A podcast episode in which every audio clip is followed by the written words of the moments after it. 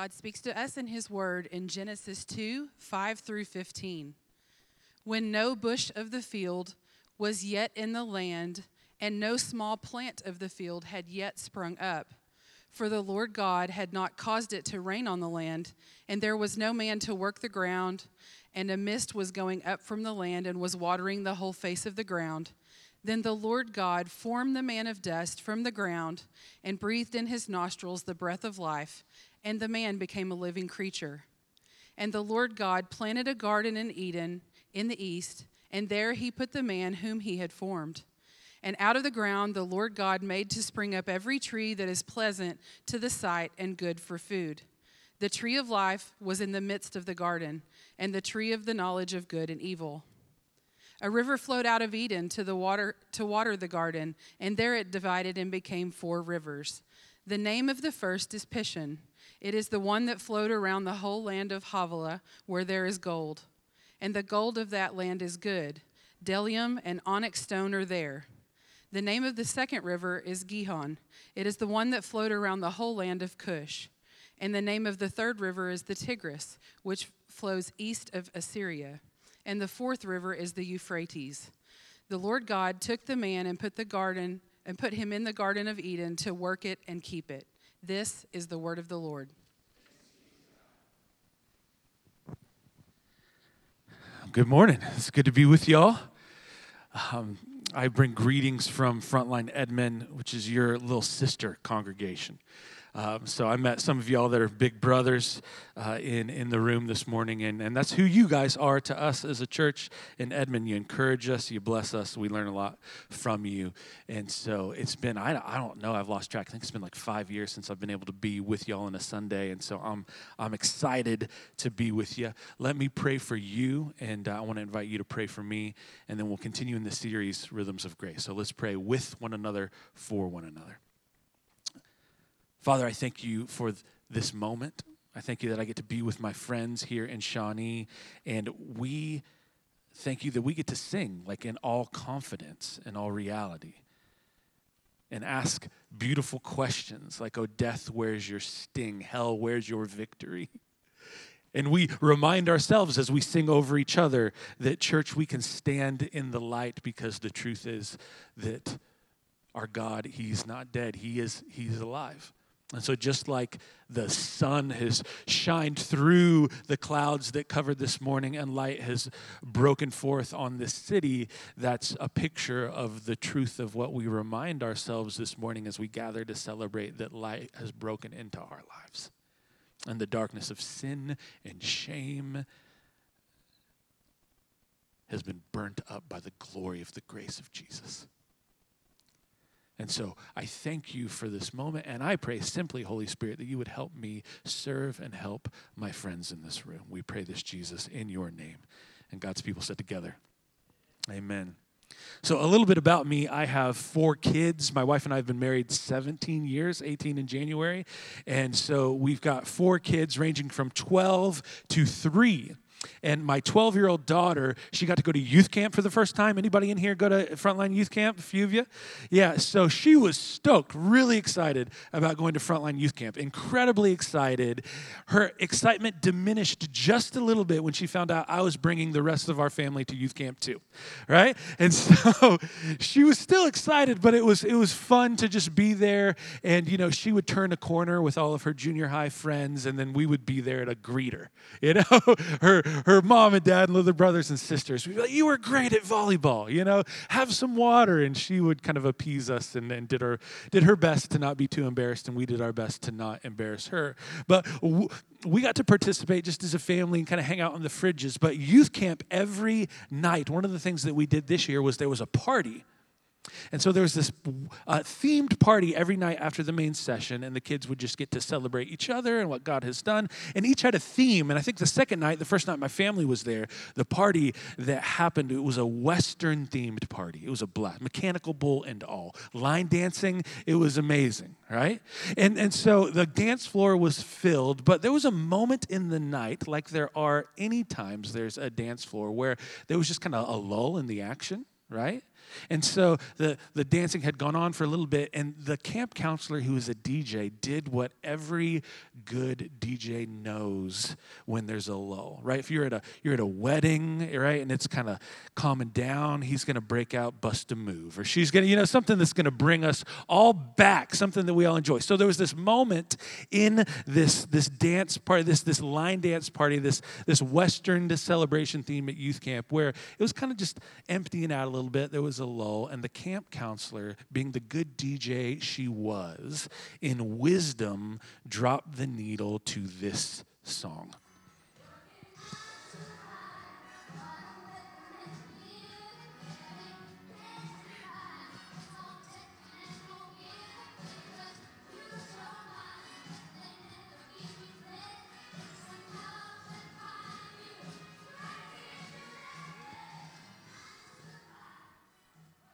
What freaked me out in that moment was every teenage girl ran back to the dance floor. I don't know if this song has had like a resurgence on TikTok or something, or or like just Generation Y has way better taste in music than I gave them credit for, but they knew every word to this song. It was amazing. Working nine to five, yeah, they got you where they want you. There's a better life, and you dream about it, don't you? It's a rich man's game, no matter what they call it. You spend your life putting money in his wallet. It's enough to drive you crazy if you let it. Now, Dolly Parton, as as I said to some of you this morning, she's a national treasure, right? Like, we love Dolly, but this this song resonates with us for deeper reasons, whether you're forty like me or whether you're a fourteen girl, evidently, like some girls at youth camp. Like, we love this song, maybe if we can't even articulate it, because it, it speaks to something that we can all relate to. That, that we have a complex relationship with work. We have a broken relationship with work. Americans on average spend ninety thousand hours working in our life. three thousand seven hundred fifty days, over ten years of our life on average at work, which begs the question, if we seek to follow Jesus as Christians, as followers of Jesus, how do we view work? What part does it play in our life? What role does it have? So as we've been in this series over the summer, Rhythms of Grace, these regular occurrences, right, rhythms, like as Laker played the drum, he hit beats regularly, right? That's what a, a rhythm is, and yet we're talking about these rhythms of grace, regular occurrences of grace, which is a free gift, an undeserved gift from God in our life, a moment of encountering the power and the presence and the formation of the living God. And some of those things that we've talked about, we've expected, things like scripture study or gospel community or prayer, fasting. And yet, this morning, we're going to talk about work.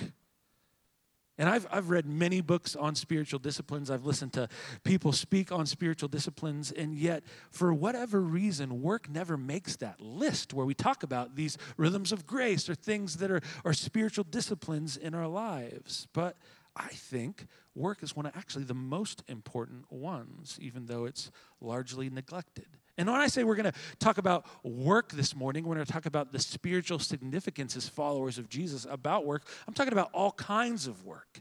All kinds of work. If you're a college student, the work that you go about in your studies. If you own a coffee shop, the work that you go about owning your small business. If you work on campus at O B U, the work that you go about, being a, a resident advisor or a professor, or, or if you work in energy, if you're a stay-at-home mom, all kinds of work, it's all included. And so to understand work as a rhythm of grace, as a spiritual discipline, I want us to see a few things this morning, but the first thing I want us to see is, is work is a gift from God. To, to understand work as a spiritual discipline, we need to go back to the beginning and see work is a gift from God. Let's look together at some of the verses that we just read. When no bush of the field was yet in the land, and no small plant of the field had yet sprung up, for the Lord God had not caused it to rain on the land, there was no man to work the ground. And a mist was going up from the land and was watering the whole face of the ground. Then the Lord God formed the man of dust from the ground and breathed into his nostrils the breath of life, and the man became a living creature. And the Lord God planted a garden in Eden in the east, and there he, he put the man whom he had formed. And skip down to verse fifteen and look. The Lord God took the man and put him in the Garden of Eden to work it and to keep it. To work it and to keep it. I want to ask you a question, and I want you to just pause and, and really consider the first image that comes to your mind. What do you think of when you hear the word paradise? What do you think of? What do you hold in your heart and in your mind when you think of paradise? I literally searched for paradise in the last few weeks on online, right? I did an image search online for paradise. And I counted hundreds, really like a couple hundred images. I went deep just to look at what came up. And there were all some version of some resort. Maybe we even have a picture, something that looks like a place that you would dream about going, an all-inclusive resort. When we think of paradise, if you're like me at least, we think of a place that, that is conducive to getting away from work. Paradise in our mind and our heart often is incompatible with work. Our vision of paradise is a vacation from at, at least the, the inconvenience often, or at worst, the evil of work. And so naturally then, if that's what we think of when we think of paradise, we imagine as we read the creation account, and we read about God creating this paradise to, to put our, our first mom and dad, Adam and Eve, in. We imagine the Garden of Eden probably a lot like an all-inclusive resort. We imagine Adam holding a, a Mai Tai and Eve a mojito, and they're just chilling out on their hammocks, right? And they're going to get like a couple's massage from some angels later, and they're just like in this all-inclusive resort of paradise that God has set for them up to experience for eternity, an eternal vacation minus work. But as we have a careful reading of the creation account, we see that's far from a biblical reality. There's a, a biblical vision of work. In Genesis, God creates and he blesses humanity, and then he gives them this massive honor, this charge, this task of overseeing under his rule the entire world. Adam and Eve are, are charged with filling the earth with the glory of God, his beauty, his presence. And so they're taken to paradise, this garden in Eden, and yet in paradise, in a place of perfection where they're living as God created them to live in perfect communion with him. It shouldn't escape us that then they are given work to do. God's job description for humanity in this moment is referred to as, by many theologians, the cultural mandate. Richard Pratt describes the work humans were, were called by God to do, this cultural mandate, in his book, Designed for Dignity. He writes this: God ordained humanity to be the primary instrument by which his kingship will be realized on earth. The great king has summoned each of us into his throne room. Take this portion of my kingdom, he says. I'm making you my steward over your office or your workbench or your kitchen stove. Put your heart into mastering this part of my world. Get it in order. Unearth its treasures. Do all you can with it. Then everyone will see what a glorious king I am. That's why we get up every morning to go to work. We don't labor simply to survive. Insects do that. Our work is an honor, a privileged commission from our great king. God has given each of us a portion of his kingdom to explore and to develop to its fullness. So, what Pratt is helping us see here is the reality that, that work is a good gift from God. It's not a necessary evil as we often view it. It's actually an essential good. God, God called people to work even in paradise. Paradise perfection is not absence of work, but it is present in the gift of work that's given to us by God. Work preceded sin entering the world. So that means that's good news. Just one implication for us then is here we are gathered in this beautiful building, doing beautiful sacred things like singing together, praying together, looking at God's word together. And we view that as, as sacred. And yet we're going to be tempted when we get up tomorrow morning and we go about some Monday morning work as viewing that as, as absent of anything sacred, as, as secular. But, but this scripture, if we understand it correctly, it's going to lay waste to that divide that God intended our work itself to be sacred and spiritual and not something that is compartmentalized from him, but something that he wants to enter into and saturate. Nancy Percy, in her book, Total Truth, explains a Christian view of work well. She says, the ideal human existence is not eternal leisure or an endless vacation or even a monastic retreat into prayer and meditation, but creative effort expended for the glory of God and for the benefit of others. Our calling is not just to go to heaven, but also to cultivate the earth, not just to save souls, but also serve God through our work. For God himself is engaged not only in the work of salvation, but also in the work of preserving and developing his creation. When we obey the cultural mandate, remember God's job description, to go about filling the earth with his glory, we ter- we participate in the work of God himself. And so there's an invitation there for us, a charge for us then to not just view prayer as something sacred, not just community or church gathered or or or scripture study as something sacred, or even rest, which we're going to get to as something sacred, but work, even and especially work, as something sacred. But if that's true, just to put it bluntly, why is work so difficult? Why is it so hard? If if work is a gift from heaven, then if we're honest, why so often does work feel like hell? What happened? That's the second thing that we need to, we need to see, that work was wrecked by sin. Work was a gift from God, one, but two, work was wrecked by sin. Instead of embracing God's rule and, and his design, Adam and Eve reject God's rule and establish themselves as their own authority.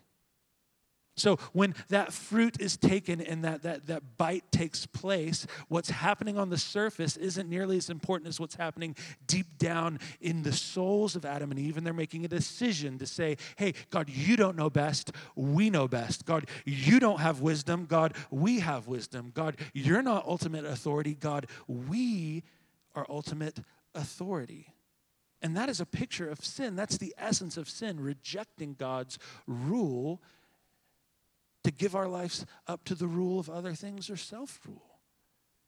And to run from the very creator and author of life then makes perfect sense that we would run towards death. We would be cut off from the source of life. That's why the wages of our sin is death. And this leads to chaos and destruction, not just on a soul level for Adam and Eve, but it has ramifications for the call of work from God. Look at Genesis three seventeen. And to Adam, he, God said, because you've listened to the voice of your wife and have eaten of the tree which I have commanded you, you shall not eat. Cursed is the ground because of you. In pain, you shall eat of it all the days of your life. Thorns and thistles it shall bring forth for you. And you shall eat the plants of the field. By the sweat of your face you shall eat bread till you return to the ground. For out of it you were taken, for you were dust, and to dust you shall return. Sin wrecks our relationship with work. And this was the decision that's walked out by our, our original mom and dad, Adam and Eve. And yet we have all done that too, right? We have all stepped away, run away from God's rule and said, hey, I know best. I have ultimate authority. I have greater wisdom. And our work is wrecked when we do that as well. Instead of worshiping God, then as our king, we worship his creation. And, and instead of work just being a charge, then work becomes a God itself. We don't believe God's good design, that work is a gift, but we look at look at it as an evil. And our work is cut off from God, and as a result, it's cursed. And we see in Genesis, and we experience it in our own life, no matter the work we go about, that it, it can feel painful and fruitless and filled with thorns and thistles and marred by toil. So what, what does this look like? Well, two ways I think in life we experience work being wrecked by sin. And the first is, I think, when when work seems like everything. When we believe work is everything, that's a result of work being marred and wrecked by sin. When work is our, our king, when work is our identity, when work is our salvation, our peace, our significance, our ultimate security, when we build the house of our lives on our work, that's because work has been wrecked by sin. So that can result in us viewing ourselves or, or those we work with as little more than productivity machines. We view human value and dignity and worth directly d- tied to what we do or what somebody else does.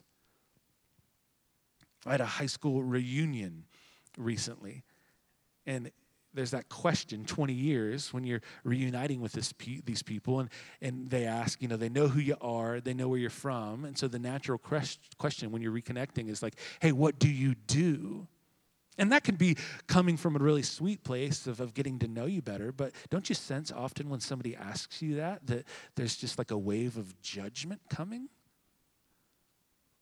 What do you do? Because I need to to value you based on this answer. Do you do something that stacks up to, to my measure of human worth? When our identity and value is tied to the answer, to the question, what do you do? That's a result of work being wrecked by sin. When we view work as everything, a big way work is wrecked by sin. One of the fruits of that is that we overwork. We sinfully overwork. This has historically been a problem for me personally. As I've been sitting in this these last few weeks, I've been continually convicted and thinking back and really mourning and lamenting of seasons in my life where I missed out on things that I not I, I shouldn't have because I was sinfully overworking, because I had my house built on thinking work was everything. Even a good and high calling of being in ministry, like that can become something that's wrecked by sin, that good work, because I have a distorted view of what it means for my identity. The Japanese have a word called karoshi, which literally means death by overwork. And yet, statistically, Americans work more hours than anyone else in the world. We work one hundred thirty-seven hours more than the Japanese, two hundred sixty more hours than the British, four hundred ninety-nine more hours a year than the French. Insert your own French joke there, right? Choose your own adventure. The the forty-hour work week is, is like by two thousand twenty-two, literally a thing of the past for most of us. Over eighty-five percent of Americans work over forty-five hours regularly a week. These could be signs of, of overwork, which is a result of our work being wrecked by sin. And yet, on, on the other side of that ugly coin, we can experience our work being wrecked by sin, not because we believe work is everything, but because we view work as evil. When we view work as evil, it means that we view work as just a means to an end or an obstacle to avoid as much as possible. We tolerate the, the minimum amount of work and try to have this equation in our mind then where we, we work as little as possible, as a result where we can just try to experience a maximum amount of pleasure away from work. So this is finding our identity not in productivity, but in pleasure, in comfort, in consumption. And work is only there for the purpose of making money, which is there to, to get experiences and comfort and products and the things that'll make us happy. I have a vivid memory of something that happened well over ten years ago, of sitting with a man in my life who had, who had just um, rejected a promotion. And he was explaining why he didn't want to take that promotion. And we were ironically at his lake house, a little trailer by a lake, and he was pounding his, he was getting more upset, more emphatic as he was explaining his reasoning. And he was pounding his fist on a picnic table saying, everyone I work with, my boss, they live to work, and I merely work to live. You guys ever heard anybody say that, or maybe yourself express that sentiment? And I understand part of what he's trying to, to convey there. He's saying, hey, I don't work where work is everything to me. But what he's saying at the same time is work is actually evil when I was digging down into the meaning of what he was trying to express. It's a necessary evil that I just need to, to kind of tolerate to get to the good point in life. If if I only work to live, implicitly in that message is when we're at work, real life can't happen, right? When we view work as evil, just like when we view it as everything, we overwork. When we view work as evil, one of the ramifications and fruit of that is that we can underwork.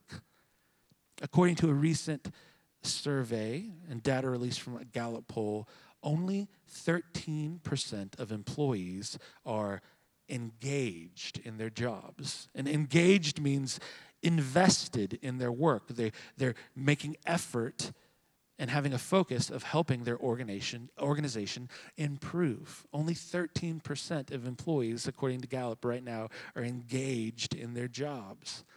They go on to say sixty-three percent are not engaged, which means they're simply unmotivated and not likely to exert any extra effort. A lot of like, well, that's not my job, or I don't have to do that. That's the mass majority of employees.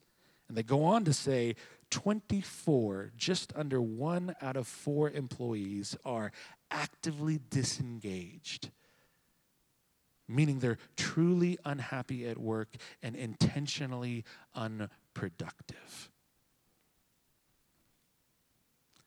I read this article in a, in a magazine, The Atlantic, recently, that uh, is an older article. It's about ten years old, but it describes this this um, story where there was a, a civil servant, a man that worked for a small town in Germany called Menden, and he wrote this farewell email, this retirement email to his fellow employees at the city department that he worked in. And he, he essentially said in the email, hey, I haven't actually done a day's worth of work in fourteen years, so I'm well prepared for retirement. Adieu, I'm out.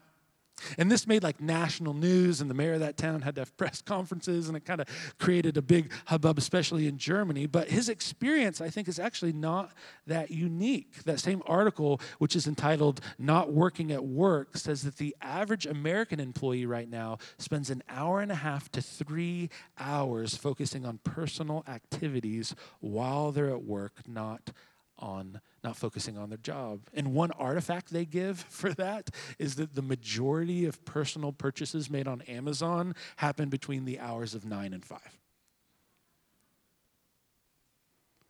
Why is that the case, right? Well, well, honestly, because work is, is hard, and work is wrecked by sin. So we attempt to avoid the pain that comes along with work through sometimes a posture of just trying to disengage or carelessness or escapism, because we could feel like work is a necessary evil. So work is, is wrecked by sin when we make it everything. It's wrecked by sin when we believe it's it's a ultimate curse and not a gift. And so we respond to that through weird things like overworking or underworking, or maybe just some of us, if you're like me, it's a struggle of some weird mix depending on the day or even the moment of the day. And, and you just approach work in a way where you're trying to go about it and grinding it out, but But you have a question as you go about something that, again, we on average are going to spend ninety thousand hours of our life at. And the question is, hey, what does my relationship with Jesus mean for this?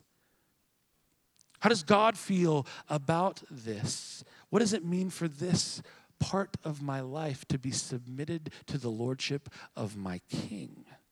Well, that leads us to the final thing that we need to see. Thirdly, that work is redeemed in Jesus. Flip to the New Testament if you have your Bible and look at Galatians chapter three. Galatians chapter three. This is Paul writing to the early church, and he's going to tell us some beautiful things about who Jesus is and what that means for our work. Picking up in verse thirteen, Paul writes, Christ redeemed us from the curse of the law by becoming a curse for us.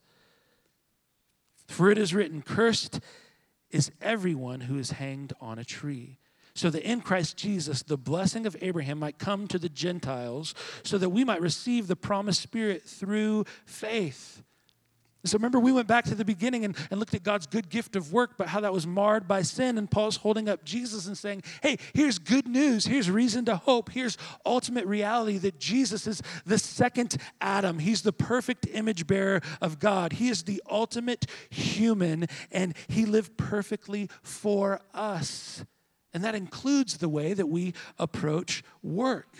That, that God's only Son, Jesus Christ, the only perfect person, he he.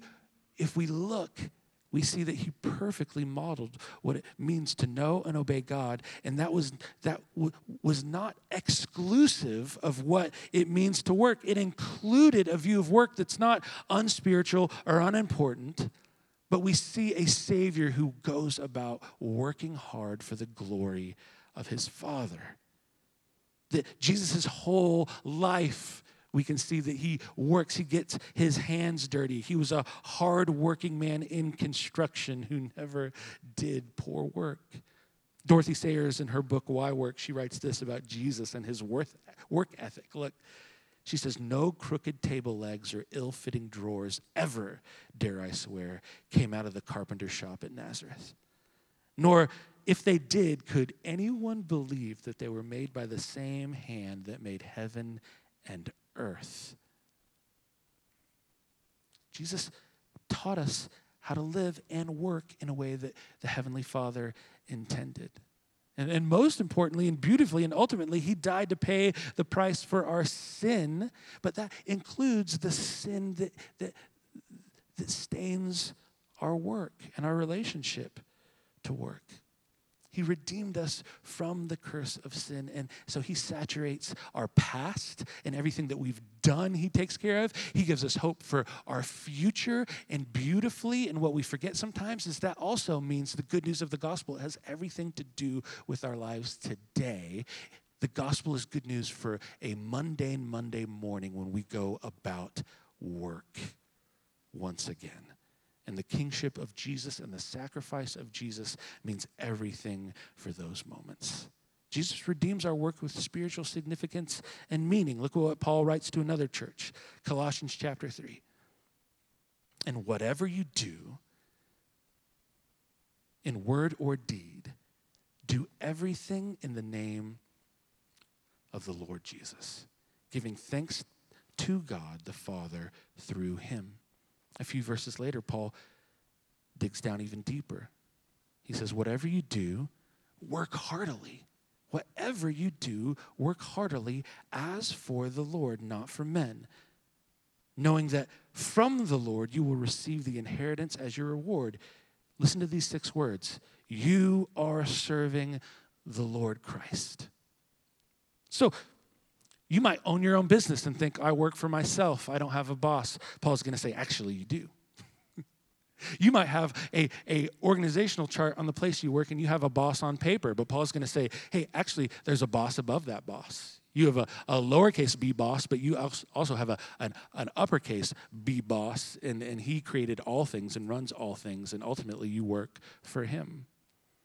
You might have a job description, but and underneath that job description, there's a far richer purpose. Paul's saying, hey, there's a purpose for your work that's far deeper than just what's on the job description that was handed to you or that's a part of your annual review. And Jesus is behind the purpose of these things and over the call to do these things. And so if, if we're to believe what Paul is saying here, that when we go about our work, we work heartily since we're serving the Lord Jesus, how would embracing that reality of experiencing work as a, a rhythm of grace change our perception of what we do for our work, even if we don't love our job? I have my dream job, and forty percent of the time, it's really hard. I dream about like opening a donut shop or something, right? And some of us don't have our dream job, and it seems extra hard. Listen to what Martin Luther said. One of the one of the beautiful things about the revival that took place, which was the Reformation, and that's what it was, a revival, one of the, the most significant revival in church history up to this point. That, that five hundred years ago, one of the beautiful things that God did to revive the church and, and some of the revival that was happening was actually capturing a vision again for Christ's view of work. And the, the sacredness of it. And there isn't this silly divide between if you work at a church or you're a missionary, that, that matters, but if you're a shoemaker or a carpenter, that doesn't. Listen to what Luther says. What would you do if Christ himself with all the angels were visibly to descend and command you in your home to sweep your house and wash the pans and kettles? How happy you would feel and would not know how to act for joy. Not for this, the work's sake, but that you knew that thereby you were serving him who is greater than heaven and earth.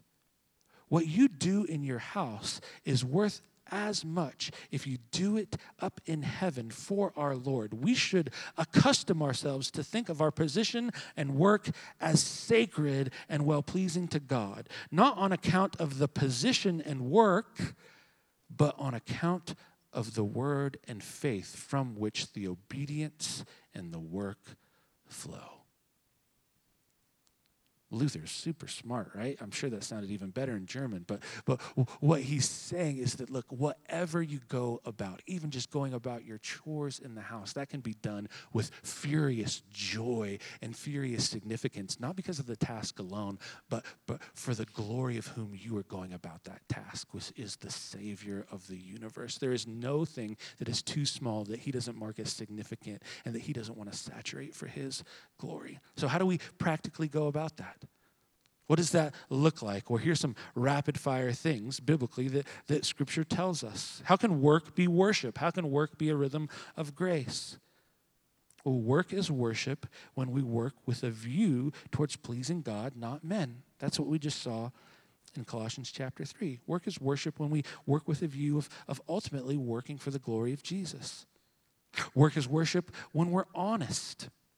Even when it is a cost to us or it, it prevents us from getting credit for that project or forsaking a promotion or getting ahead. Work is worship when we go about work in honesty. We see that in Psalm fifteen and Genesis thirty-nine. Work is worship when we honor our bosses and superiors and submit to their authority. Paul wrote that to to Pastor Timothy in First Timothy six, and again talks about it in Romans thirteen. So when you go about being honorable to your boss, that's worship. Work is worship when we treat our coworkers with neighborly love, the people that we work alongside, that we shine the light of love in, in Christ into the darkness of their lives with kindness and respect. We see that in the Sermon on the Mount and in Luke and in Romans twelve as well. How about this? This is beautiful. Work is worship when we fight for an honest and ethical workplace. Paul talks about this in Ephesians five. When you go about fighting for what's right at work, for fairness and justice, that's worship. Work is worship when we approach our work prayerfully. This struck me with great conviction in, in some of the things that are involved in my life. When I go about my domestic duties or when I'm leading my children into doing the things that they're called to do, or if I'm connecting with my friends about their jobs, man, I pray that I'm going to grow in the worship of Jesus by approaching those things prayerfully. Paul talks about that in First Thessalonians five. Work is worship when we avoid complaining or grumbling, even in hard-working situations. It's Philippians two.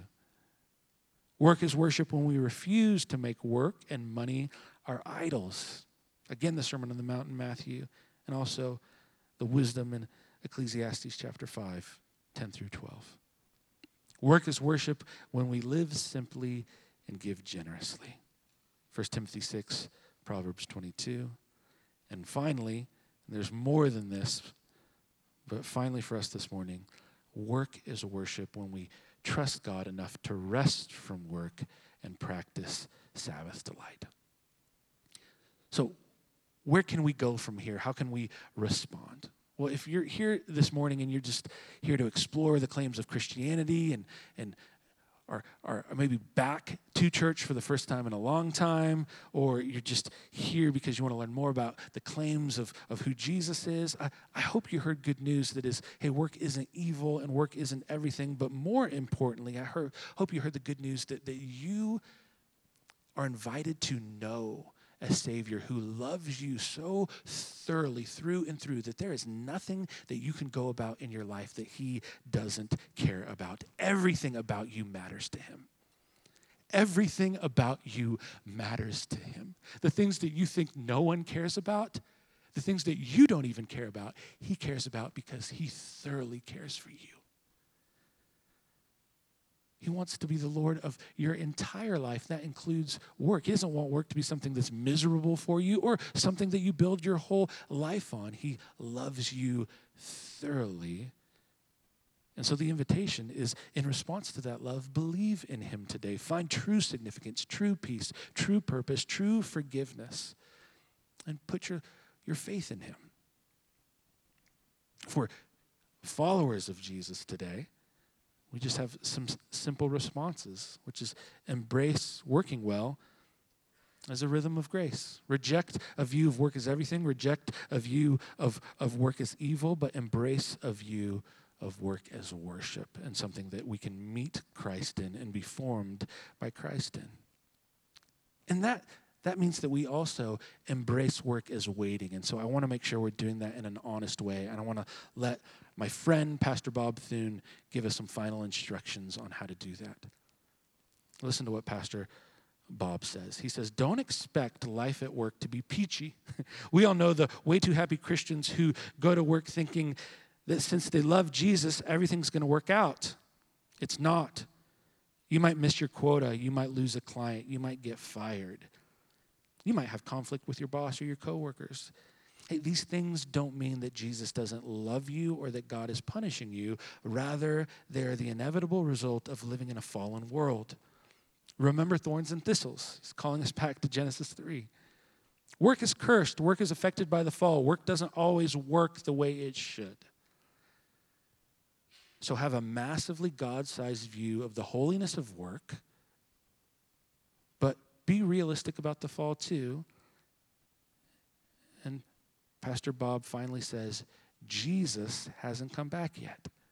So there's going to be these moments where work is, is really especially hard, and we're invited to, in those moments, remember that, that there is a day coming, the day coming, where Jesus is going to come back and make all things new, and there will still be work to do. There will be an adventure, a charge, a call from the Lord to go about work, but that work will not be cursed by sin. It will be perfect, and we can pray for that day. On a, on a hard lull of a Wednesday when you go about work, maybe the best thing to do is to stop and remember that we're waiting for Jesus to come back and say, come, Lord Jesus. And then finally, if you're a follower of Jesus, one of the things that we do when we respond to this is we embrace resting well as a rhythm of grace. And that means come back next week. That's what y'all are going to talk about next week. Brian Chapel, in his book that came out this month, Grace at Work, he says, God can do more with our lives in six days than we can do in seven days of nonstop labor. That's true, and that's next week. So you got to come back. You can't really grasp work as a rhythm of grace unless you understand rest as a rhythm of grace. So let's stand and pray.